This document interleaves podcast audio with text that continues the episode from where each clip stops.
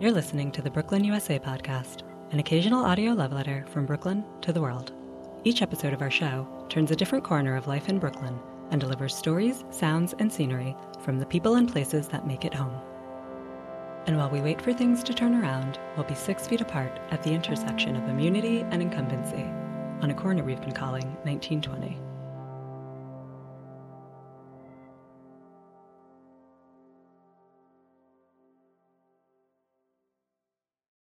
Be good to have some kind of a term, you know, Yeah. for this like this crisis series that we're doing.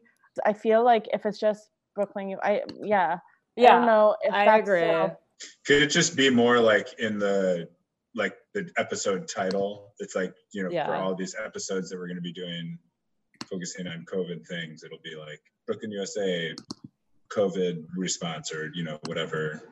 Um, I I came up with a really silly name. Um, I don't know how I can tell it to them, Emily, because it's, it's Um, like, wait, there's a chat feature. oh yeah, yeah, yeah, I'll put it in the chat. You Put it in the chat. Um, Yeah. This is my name for the show now. If you can see that. yeah. Um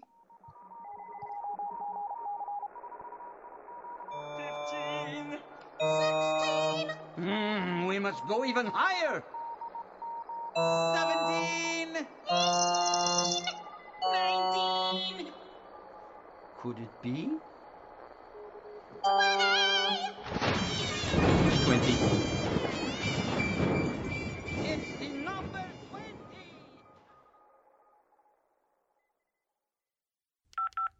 Nineteen twenty hyphen 19, comma apostrophe 20, hyphen a short dash or line used to connect two words or separate one. A short pause between two syllables in speaking. A small connecting link. From Greek hyphen meaning together in one, literally under one, from hypo under and hen one. History. The first known documentation of the hyphen appears in the grammatical works of Dionysius Thrax. In Greek, these tie marks were known as enotikon and used to join two words that would otherwise have been read separately. With the advent of letter spacing in the Middle Ages, the hyphen reversed its meaning. Rather than waste expensive parchment, scribes used the mark to connect two words that had been incorrectly spliced by a space. The modern hyphen originated with Johannes Gutenberg.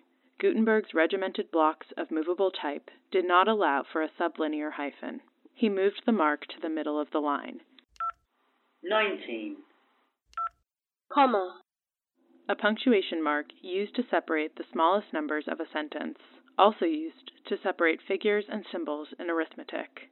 Break of continuity, interval, pause. From the Greek comma, clause in a sentence, also stamp coinage, literally piece which is cut off. History. In the 3rd century BCE, a librarian named Aristophanes invented a system of single dots that separated verses and indicated the amount of breath needed to read each fragment of the text. In the 1490s, Italian printer Aldus Manutius originated the semicircular modern comma. The modern comma is descended from a diagonal slash used from the 13th to 17th centuries to represent a pause. Manutius is also credited with originating italics and the semicolon. Apostrophe. The sign used to indicate the omission of a letter or letters. It came from the Greek apostrophe, meaning the act of turning away, from apo, off, away from, strephein, to turn, and was used as a rhetorical term to describe the moment when a speaker would turn from the audience to address, typically, an absent or dead person. History. The apostrophe probably originated in 1509 in an Italian edition of Petrarch, or in 1529 at the hand of French printer Geoffrey Tory, who is also credited with inventing the accent and the cedilla. 20, Hyphen, 19, comma, apostrophe. 20, 19, 20. Good job.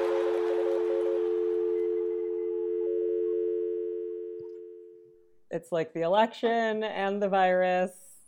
I'm, I really like punctuation. I don't know. Yeah. I haven't been sleeping very well. I don't know. And that, if you were asking, is how we got stuck on the corner of symbols and syntax. Today it's May 15th. We're still reeling from the feeling of the wave of 1920. And this week, we're down to zero in Brooklyn, USA.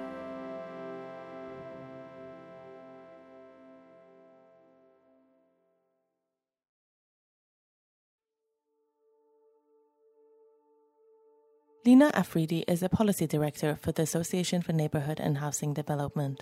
She's also a trained city planner and a writer. In the last episode of our sister series, M Train, she talks about losing her father, the geography of death in a pandemic, and how gentrification and COVID 19 have complicated burials in New York City. You can listen to the full conversation on this week's episode by searching for M Train BRIC Radio or by tuning into the See Something, Say Something podcast. M Train is hosted and produced by Ahmed Ali Akbar and me, Shireen Barghi.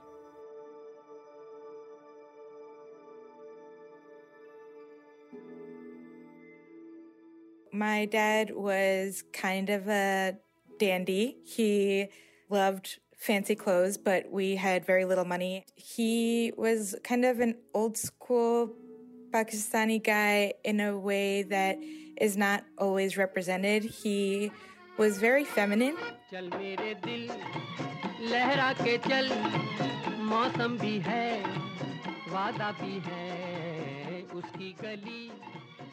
He just was kind of a man about town. He's a little bit of a hustler. He was involved in everything. If you ever asked me what he did for a living, I wouldn't be able to tell you because he did so many different things throughout the course of his life. Um, he died uh, January 12th, 2019 after a 10 year battle with vascular dementia.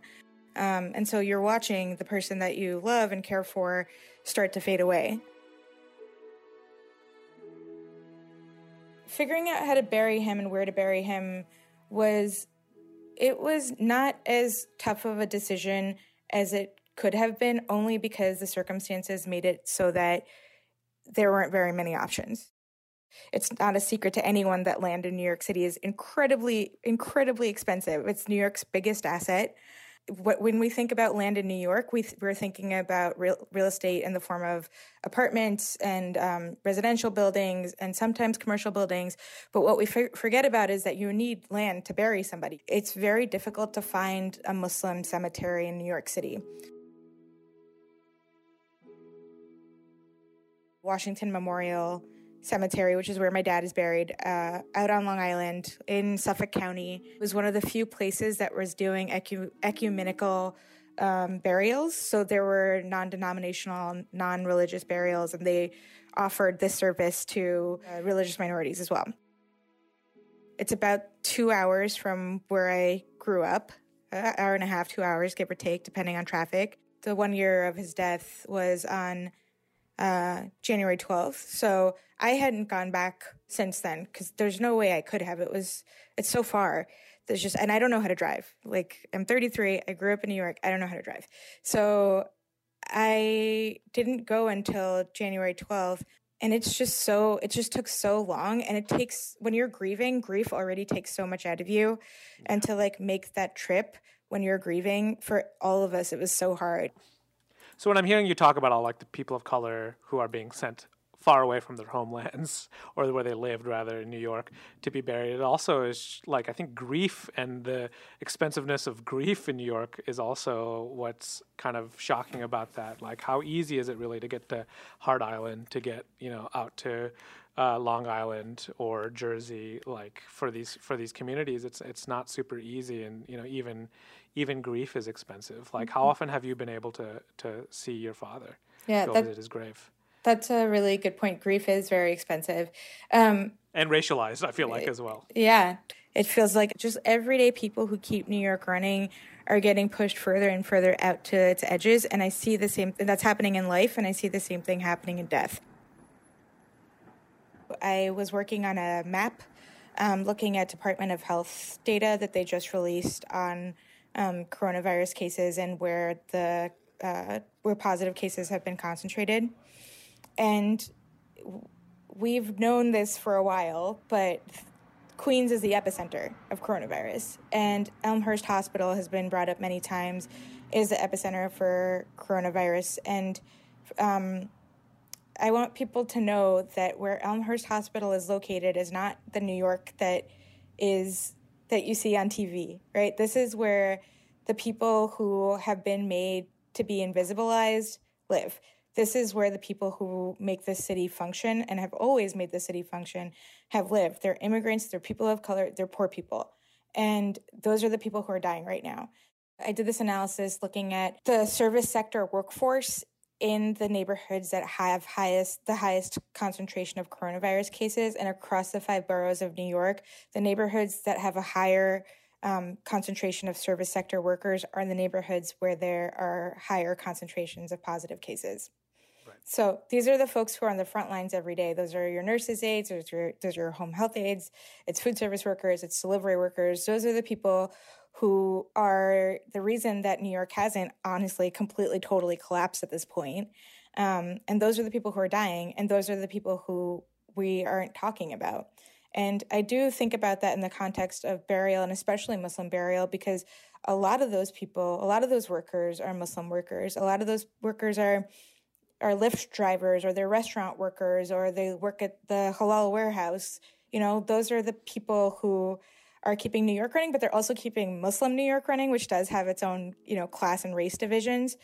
Um, and I worry, I, I very much worry about what it's going to look like when we have to bury our dead. Um, for everyone, but especially for Muslims, I, I really, really worry about that.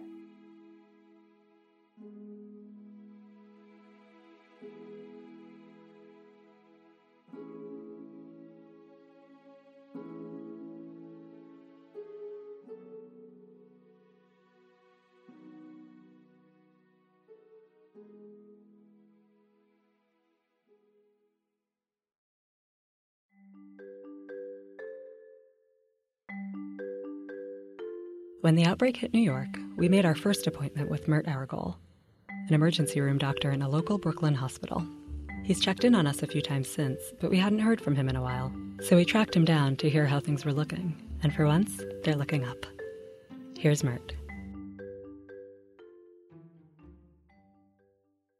You know, it's it's uh, things have uh, settled down, and uh, the social distancing also known as shutting down life as we know it, has worked. And we still get a few stragglers, but for the most part, it's, it's nothing like what it was at the beginning of the pandemic. That's the good news, I guess. The bad news is that we've only really gone through about 20% of the population of New York City by most estimates. You know, an 80% of the population left to still contract the disease. So we expect another surge, at least one more surge. That's that's my understanding. And so that means there's a, a huge iceberg of uh, people who haven't yet made antibodies, who are, uh, you know, poised to uh, become the next surge. And you can add me to that group of people who don't have antibodies. I got tested recently, and much to my surprise, my antibody test came back negative. I didn't have a positive PCR, but I had a clinical syndrome and I had a negative antibody test, so that either means that I didn't form antibodies or uh, I didn't have the disease. PCR is a swab, the nasal swab. That's typically how they how they acquire it, and that can tell you if you have active disease. If you have a positive PCR and if you have clinical symptoms, then chances are you have the disease. And then most people form antibodies. There's one line of thought that suggests that you can have the disease, fight it off with your innate immune system, and, they, and then you'll never form antibodies. And so that is a possibility. We just don't know. But all things considered, it's better to have antibodies than, than not, which, you know, um, give you a memory, a lasting memory of the antigen of the virus so that next time it comes around, your, your body's ready to act. You know, the question is whether you have what's called neutralizing antibodies. Are the antibodies sufficiently robust and vigorous that you're going to be able to use those antibodies to recognize and fight off the virus when it comes back?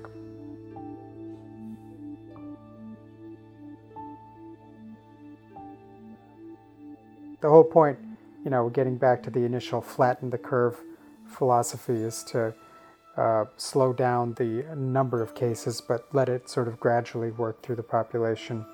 I mean, that's that's one theory of how to deal with this virus. There's also the concern that the more people who get the virus, the more likely that you'll have some antigenic drift and you know mutations that'll cause any subsequent vaccine to you know only work for a certain percentage of the virus. There's always that concern. I mean, you could drive yourself crazy worrying about all the permutations and possibilities, but things look better now, and um, yeah, that's that's good.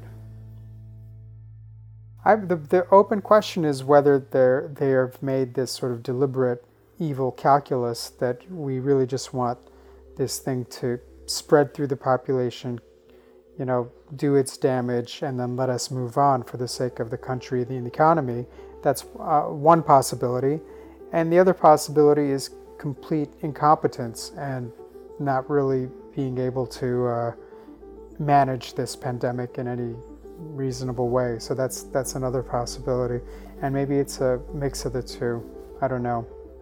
There is a half of this country that believes that the entire pandemic is either overblown, if not a complete hoax. You know, so as usual in America, we're not just trying to solve a problem, we're fighting over the very nature of, of reality itself. Even in New York, I imagine public pressure is going to build to okay, let's let's kind of get on with it. The good news is that we've gone further than anywhere else in the country in terms of moving towards herd immunity. That elusive herd immunity. It always makes me think of people running together in, in groups, the herd. I think, you know, our country doesn't have a great deal of experience with something like this. And in the East, in Japan and China and Korea, they've been through this many times, and there is this culture of wearing masks. Even, you know, when somebody has the flu or a bad cold or whatever, you'll see people on the subway wearing masks. We don't really have that culture here. We did get caught by surprise here, and it was a very confusing moment where nobody really knew what was going on. The virus kind of hit us all of a sudden, and then the supply chains broke down so we had this perfect storm where healthcare workers were uh, left unprotected, dealing with these waves of, of sick people coming in, coughing in their faces. And I had an experience where I was wearing a cloth mask. I had a cloth mask, and I was told to put that cloth mask on and then to put it in a paper bag and use it again and again. And on the fourth day, I took out that same cloth mask that I'd worn and put it on and went and saw patients. And, and at some point, I went to the bathroom and I noticed that I'd worn it backwards. And that was a, that was a moment of, uh, it, it, was sort of shocking, but at that point, I, I thought I already had the disease, so I wasn't that troubled by it. At the beginning, there were doctors in hospitals around the country that were told not to wear masks. And I'm not sure what the rationale was. And part of it was probably that there weren't enough masks to go around and it sent the wrong message to patients. Um, in hindsight, it was definitely the wrong thing to do. Ever since we got N95 masks, the number of cases of healthcare workers getting sick has really plummeted. And now we're sort of swimming in masks. They're everywhere. People are sending them to us. They're coming from China, from all over the world. So masks and personal protective equipment are not a problem. And we at our hospital have been permitted to sort of come up with our own solutions. So there's a guy who was uh, who was in Taiwan and uh, came back with this insane sort of setup that he, it's sort of like Darth Vader. I mean, he has a mask that has its own speaker um, and uh, covers his whole head. It's it's it's really quite striking. So there's a diversity of solutions to this mask problem. people are still showing a lot of support, and we certainly feel loved in the hospital. We're still getting meals sent to us, and uh, and it's great. And we've just passed a, a phase of uh, some of the early early adopters of the disease, some of the early contractors of the disease, either dying or getting better, and so that there was a emotional milestone that we kind of passed, and now it's a holding pattern. We're just waiting for, I guess, the next surge. In the meantime, we are getting an uptick in uh, regular traffic of people who've been holding out and sitting at home with you know their medical problems and finally they couldn't wait any longer or maybe they felt safe to come back to the hospitals people are not mixing so they're not contracting communicable diseases. There aren't a lot of colds and coughs and that sort of thing. And uh, this is immunologically a bizarre time. People aren't getting into accidents, they're not fighting or shooting each other yet, and so we're not seeing a lot of trauma either. Yeah, the numbers are down, but there's certainly a cohort of people who are just sick or dying at home. One of the arguments that has been made in favor of opening up is to permit those people to get the care that they need, that maybe there's a cost to the lockdown that is unmeasured or un, you know people don't speak about. That guy showed up again, by the way, the brain tumor guy. I saw him on the board the other night, and I saw him, and I made a point of picking him up. And uh, he'd gotten worse. He was having trouble picking things up and walking, and he'd had a seizure. And so I said, "Listen, man, this is your. You, you have to get this taken care of." And it turned out it wasn't as much the COVID as just the entire idea of brain surgery. And he was kind of in denial about his condition, but it had gotten to the point where he had to recognize that he had this serious problem. He, said he was very afraid. So I, I convinced him to, uh, to, to get another MRI and, and to hopefully get admitted for brain surgery. And so we sent him up for an MRI. And when he when he was up in MRI, he decided he didn't want another MRI. So he came down again, and then I convinced him again. And then we sent him back up to MRI, but at that point I'd left, so I don't know what happened with him.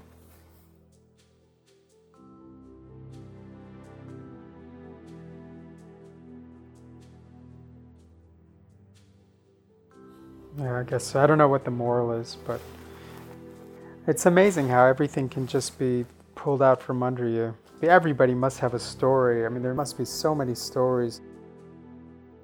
Just count your blessings.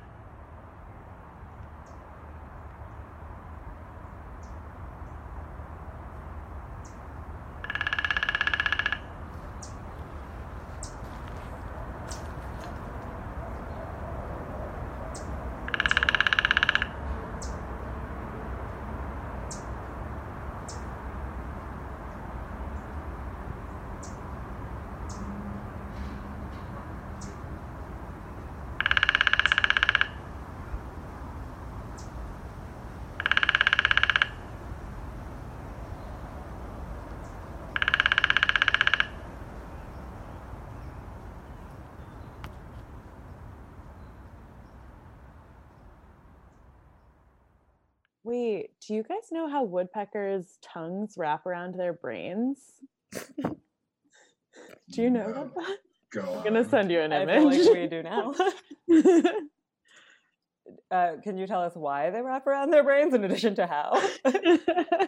I think Wherefore? I think it has to do with like not like rattling their brain inside their little skull when they're like, you know, whatever, banging their head against a tree. Hang on, I'm gonna. incredible. This is just a little illustration. That is disgusting. Wait a minute, is that their tongue? That's their tongue. This is completely depraved. really something. Ugh, yuck. I am not okay with this. Sorry. that is Sorry. so gross. wow. I ugh, I don't know why I'm so incredibly grossed out by that. Because it's like licking your own eye. I think Yeah. is something that disgusts me conceptually. yeah. Should I have like a built-in mechanism for it? Yeah. The, in the article that I linked in the chat, it says to prevent headaches, which I think is really cute. so they massage their brains or something. Also, like, do other birds get headaches? Yeah. What is- Like, what is a headache What is for a going on? woodpecker? One of the first jokes I learned as a child involved woodpeckers. It mm. was like, and I like, I told it to my six-year-old nephew, and he like rolled on the ground laughing. What do you call a woodpecker without a beak? A pecker. A headbanger. Not like- oh my god! All right. it's like banging. I know. Not- Fair enough. Your six-year-old nephew had a reference for headbanging that made that Ye- enjoyable. Yeah, that is interesting. I think like like he just pictured a woodpecker just someone like banging their head, you know? Amazing. Like that's what yeah. That's amazing. こんにちは、若月文雄です。 Hello, My name is Fumio Wakatsuki. I live and work in Tokyo. Today, we found out that there are over 200 people infected by coronavirus in Tokyo. I barely go out and I don't get enough exercise. I'm very disappointed by the cruise ship cancellation in May. I telework now. In the beginning, it was confusing, but I'm getting used to it. My coronavirus rule is do not go out. I wear a mask when I go grocery shopping once a week. And I wash my hands and goggle after shopping. この先も自分なりにでき I る will 新たな対策 new は取り入 rules れていきま if す。it is necessary. コロナウイルスの最新情報をざまな get メデ new ィアから入手 information し、about 正確な coronavirus 情報 from を the 知人 media, や関係者 I につぶやき tweet として about 共.有することで、安心感を believe 与えられればと思っ sharing て励んでいます。information gives people a sense of security. 一番気がかりなことは感 growing 染者 number が of 増加しているこ infected と。people worries me most. そのため医療関 been 係者 a の方々 tough が day 非常に for 大変な日 healthcare 々を送られ workers. ているという点です。私も自分でできる I 対策 try を to 取り、 prevent 感染しない infection 努力を心 and が I けます。 follow the rules as best I can. 今皆が外出の自 I 粛を think 心が that け、さまざまな many ことで不 people 便 are を感じ、大変な思い inconvenienced をしながら生活をしていることでしょう。加えて、この先の and 不 their 安も高まってい anxiety る is と思います。 growing. 自分としては現状を苦と思わずに、 I'm この sure 先 there will 必 be ず fun 楽しみが ahead 待っていると思い、 and 生 that 活を送 I ってい will ます live。my life. 早く収束 I 方向に really 向かい、 hope 人々の that 不安が消える this ことを望ん resolves でいます。 Everyone's anxiety fades.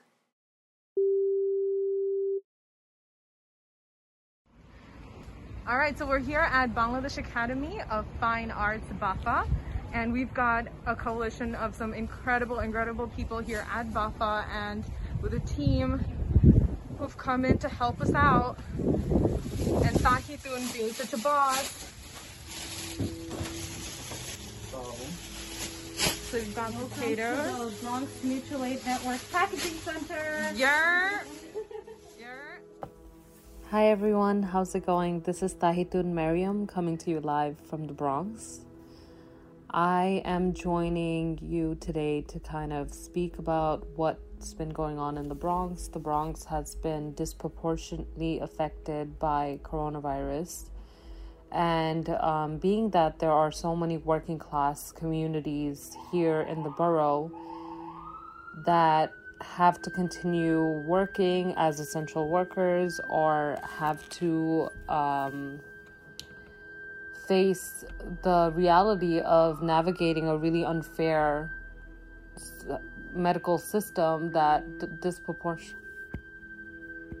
that disproportionately affect a um, lot of the people that are in my own community. I live in the heart of the Bangladeshi community in the Bronx, and we've been very heavily impacted.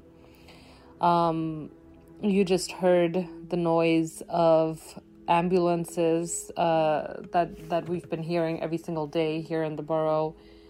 You know, it's been it's been hard. It's been very hard to kind of navigate what's been going on, um, provide support to the people that really need it. So, what I want to talk to you all about today is the Bronx Mutual Aid Network, which um, myself, as well as some other volunteers, have come together to create to provide support to people in the Bronx that really need it. We have a lot of undocumented families, elderly people, pregnant women, those who are living in um, domestic violence shelters, as well as just, you know, other um, transitional housing facilities.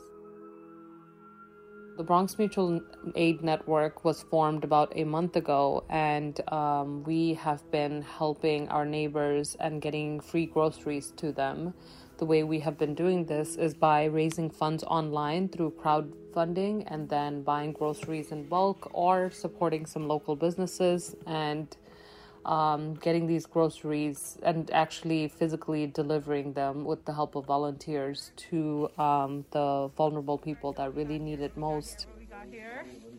Let me show you what's in the bag. Absolutely. So we have we have tuna fish, Mm-hmm. we have some potatoes, we have tomatoes, we have rice, we Mhm. have some beans, and then we'll some onions, some masalas for the Desi family. Dough.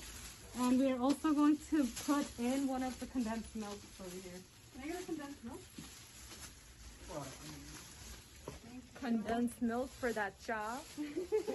people are requesting support through a Google Forms that form that we have, and um, we've so far been able to help over 150 families all across the Bronx. We're hearing some of the most heartbreaking stories from people. Just last weekend, uh, myself and a volunteer went to go deliver groceries to a elderly man who just lost his wife um, the week prior to COVID 19.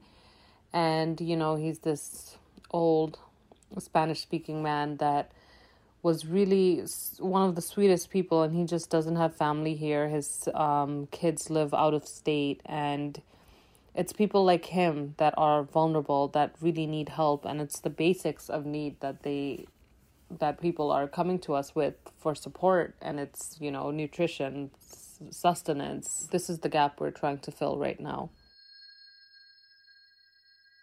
personally my family has also been affected by the coronavirus. My um, grandmother actually passed away from covid-19 about two weeks ago.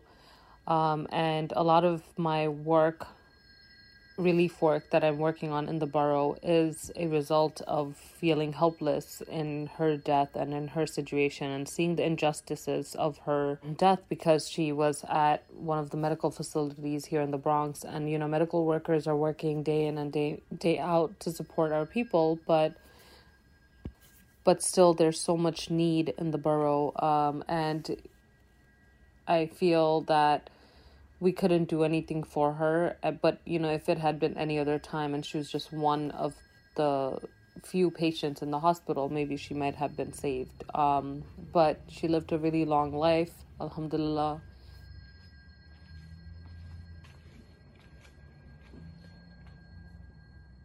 It's ramadan right now so uh, my family is usually coming together every year around this time to have iftar but obviously due to covid-19 affecting everybody um, we're not able to do that so a lot of the usual um, traditions that we have and we hold we're not able to really practice at this time but you know, I'm finding community, I'm finding love, I'm finding a lot of solidarity in other ways.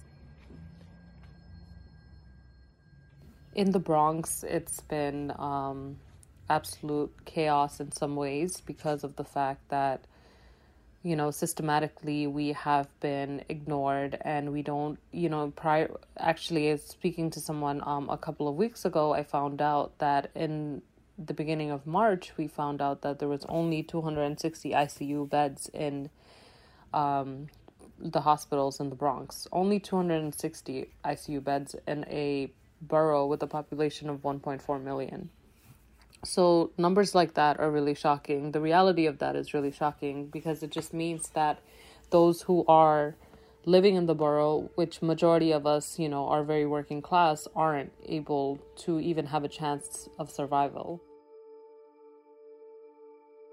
I hope you all are taking care of yourselves. You're really practicing social distancing because it's important and also taking a moment to recognize that when we come out of COVID nineteen, whenever that may be, may be, we um, should be looking for a new normal. We should be realizing that the systems that we've had in place have not been equitable, has not been um, fair racially, and I think there's a lot of conversations to be had about the systems that we, as taxpayers in this country, are supporting um, and how we're going to really reinvent a lot of these systems so that it works for all, us all instead of some.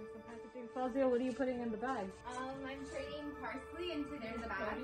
Um, apples, cauliflower, lettuce. We have. We're starting off with uh, these 48 ounce bags of rice. That goes in the bag first.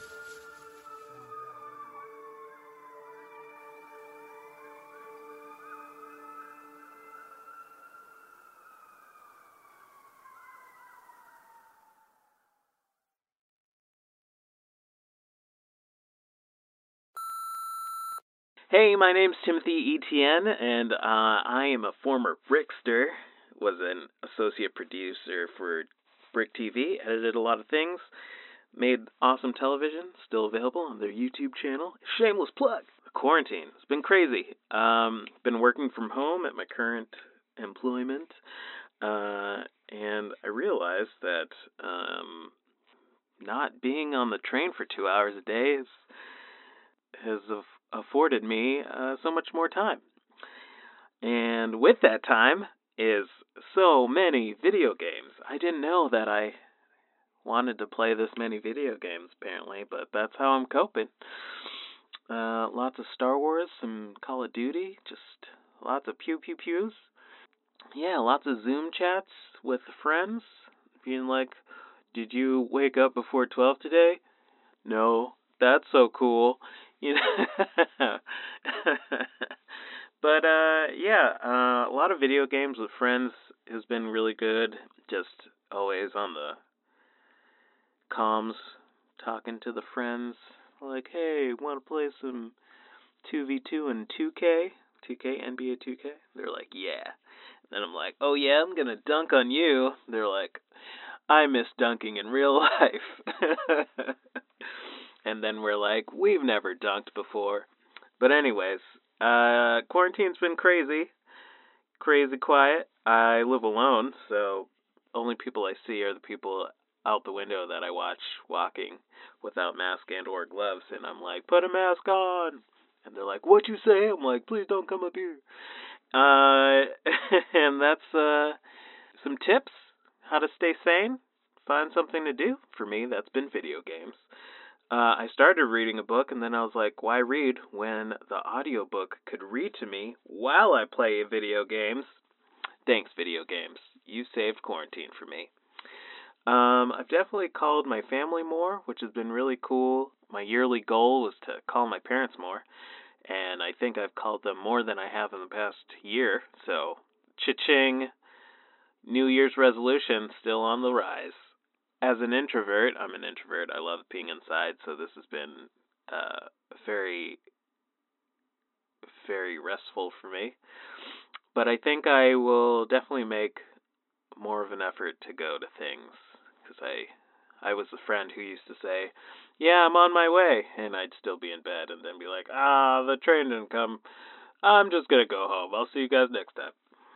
I think uh, we'll make the effort to hang out with friends again, be more attentive in conversation, enjoy every moment outside a little bit more, every concert, every production, every every moment. Take nothing for granted, right? That's what I learned. Also, I learned that I'm really good at video games. Thanks for having me. You guys are the best. Weekend weather with Griffin. Weekend weather with Griffin. Hey everyone, it's meteorologist Griff City talking about the weekend weather. Your city, Brooklyn, USA. It will be a very sunny weekend this weekend. Here's the report Friday, high 85, low 63. It will be in the morning cloudy and in the afternoon sunny. Saturday, it will be 79 degrees and the low will be 53 degrees. It will be mostly sunny that day. Sunday, high 63, low 53. It will be partly cloudy. Weekly fun fact. Here are some sun facts because you are having a lot of sun this weekend. Did you know that sunlight boosts serotonin, which makes people feel happy? And did you know that clouds look white because they are reflecting sunlight? And did you know that sunlight has vitamin D in it? Isn't that so cool? I hope you liked listening to this. Thank you for listening, Brooklyn. Brooklyn, USA is produced by me, Sasha Matthias. And me, Emily Bogosian. And me, Shireen Barahi. And me, Charlie Hoxie.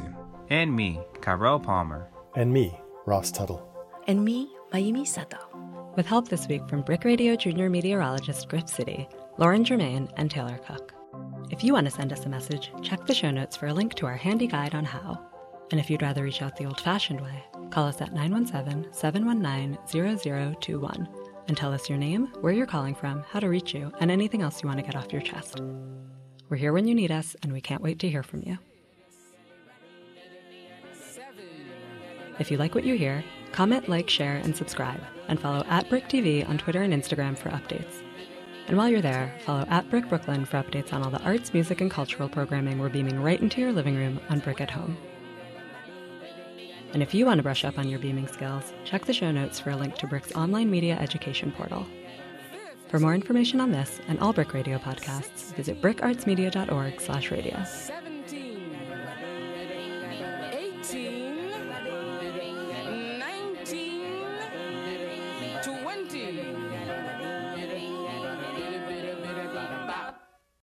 I really thought you were going to say something about the woodpecker, Charlie. I really thought that right before the call started, the woodpecker revealed himself again. Keep my eyes out. Yeah, um, but I hope he joins us again. I'm sure he will. He's he seems to be a quite regular fellow.